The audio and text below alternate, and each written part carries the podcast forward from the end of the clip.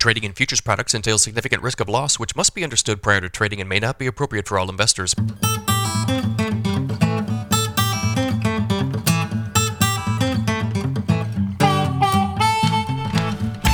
Good morning, everybody. It's Thursday, August 31st, 5:28 a.m. Central Time. Grain markets are lower this morning. December corn futures down three quarters of a cent at 480. November soybeans down four and a half at 1382 and a quarter. December Chicago wheat down eight at 599. December Kansas City wheat down 10 and three quarters at 721.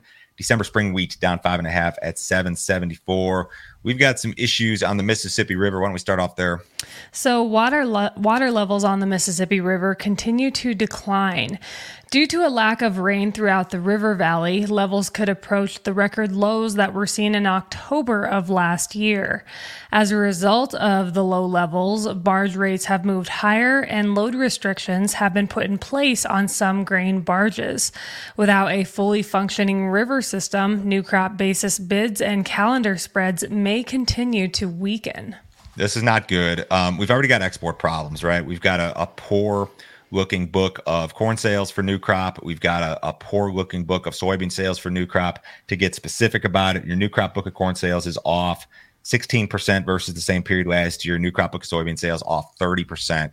Um, this the result of this is that okay, barge rates move higher because you don't have the ability to move as much grain down the river as you would like to. So the impact is going to be immediately on spreads and basis. Um, if you're typically somebody who delivers corn or soybeans to um, really anywhere along the river or even the tributaries, um, the, the basis bids at those areas are going to decrease and it's going to like kind of have a trickle effect throughout uh, the country, throughout the corn belt. The spread market, um, has weakened. So the December to March corn spread traded 16 and a quarter cents of carry overnight. And that's the widest, I believe, for that particular spread since 2009. You've got some similar action in soybean spreads. You got 13 cents of carry from November to January in beans, which is uh, carry in the bean market, given the supply and demand situation we've got currently, is is kind of an odd thing. So the uh, the, the big carries are not it's, it's not a bullish characteristic. That's a characteristic of like more well supplied uh, bearish type markets. I think this could even have an impact on flat price. Absolutely. Because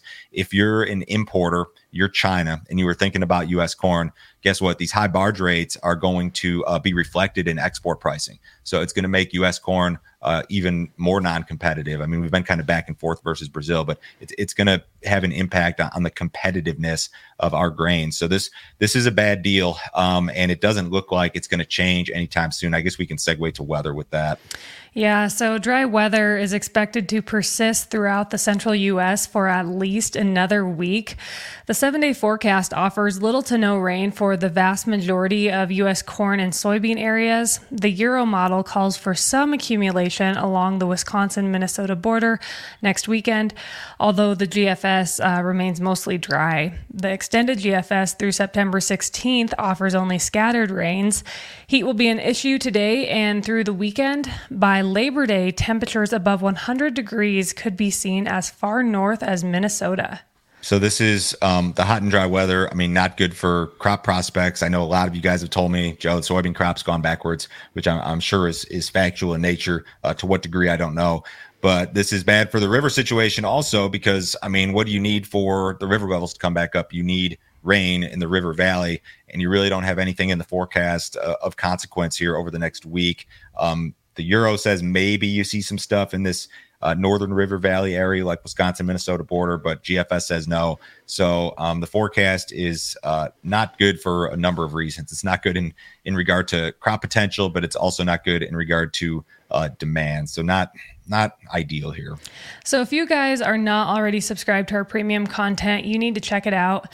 Joe can you tell me about the video you did with brian yesterday uh, Brian Split was on yesterday. Brian's great with charts. Uh, we ran through corn charts, soybean charts, wheat charts. Wheat was what we led off with because uh, wheat futures, whether it's HRW, SRW, spring wheat, uh, those contracts all made fresh calendar year lows just this week. So we explored some potential downside targets.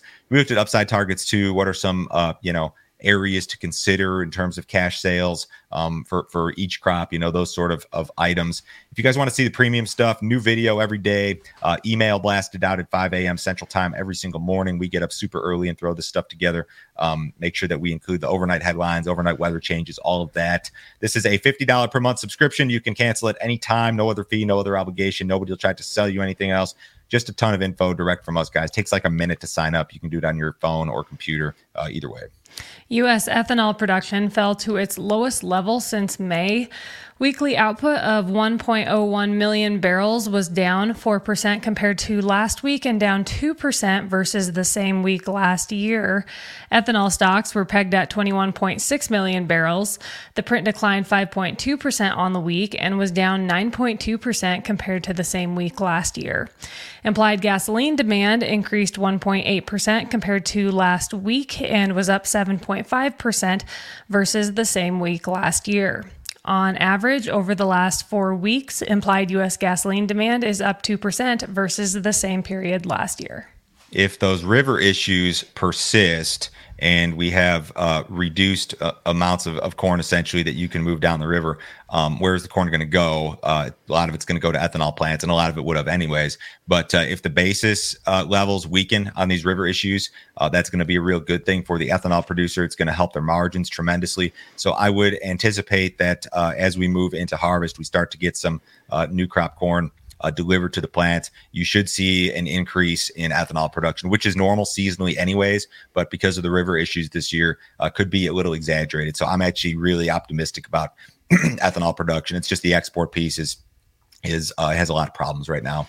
USDA reported a flash sale of soybeans on Wednesday. U.S. exporters sold 266,000 metric tons of soybeans to unknown destinations for delivery during marketing year 23 24. Since the beginning of August, exporters have sold 2.02 million metric tons of soybeans through nine flash sales. This is normal, routine business. We've seen quite a bit of it recently. It just hasn't really been the amounts that we need to that, that we need to see. Um, the total book, as I mentioned earlier, the total book of new crop soybean sales is off 30%. Uh, Chinese purchases of U.S. soybeans for the new crop marketing year are down 48% from the same period last year, and a lot of that has to do with um, a tight U.S. situation and and Brazil of course, had a huge crop last year. But uh, we need to continue to see this. It's routine business. These sales of this size are not going to rally the market. It's it's not a, a material or, or consequence amount that you're going to like rally on um, one day or the next, you know. So, Moscow is proposing an alternative to the Black Sea grain deal. The foreign ministers of Russia and Turkey will discuss an alternative to the deal later this week. Under the plan, Russia would ship 1 million tons of grain to Turkey at a discounted price with financial support from Qatar. The grain would then be processed in Turkey and exported to needy countries. One of Russia's complaints, among the many, about the Black Sea grain deal was the lack of grain going going to poor countries. Yes, because Putin is a humanitarian. Um, I don't know. You know, wheat futures have been the one that that have uh, historically, and when I say historically, the last uh, what 15 months have moved on this news, and wheat futures have all made again fresh calendar year lows. So this is not seen as as a bullish deal, and if anything, some more grain movement, I suppose, is is kind of negative price action. GDP rose at a revised 2.1% annualized uh, pace in the second quarter. The revision, which was announced yesterday, was attributed to modest business investments. A solid labor market and healthy consumer spending uh, continue to help the U.S. economy expand. Growth is forecast to accelerate here in the third quarter due to consumer spending. If the economy continues to grow, the Fed may need to adopt a more aggressive approach to reduce inflation. Yeah, I love the last line of this tear sheet here. The Fed may need to take a more aggressive approach to inflation if the economy continues to expand. God forbid the economy expands. I mean, we know we know that the Fed wants to tame inflation, and that's all well and good. But I mean, it almost they almost made it sound like they're looking for a recession here. And a recession like historically had been defined as as two consecutive quarters of negative GDP. And we actually saw that last year. They didn't call it a recession though; it was like an unofficial recession. So we're still positive in terms of uh, economic growth. I know a lot of people think we're going to be negative eventually, and there's still the recession doomsdayers out there. Maybe that's what happens. I don't know, but uh, we're not seeing it right now. What did cattle do yesterday? Uh, cattle futures closed lower on Wednesday. Feeder cattle futures closed an average of 125 lower. Live cattle they were down a buck 41 uh, lower on average. Choice box beef ended the day at 315.11. That was up 75 cents. And select ended the day at 289.53. That was down 15 cents. Outside markets fairly quiet this morning. Uh, U.S. dollars up, stocks are up just a little bit. Uh, the S&P's up five, the Dow's up 120.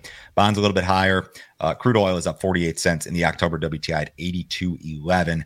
Have a great day, guys. Uh, we'll talk to you Friday.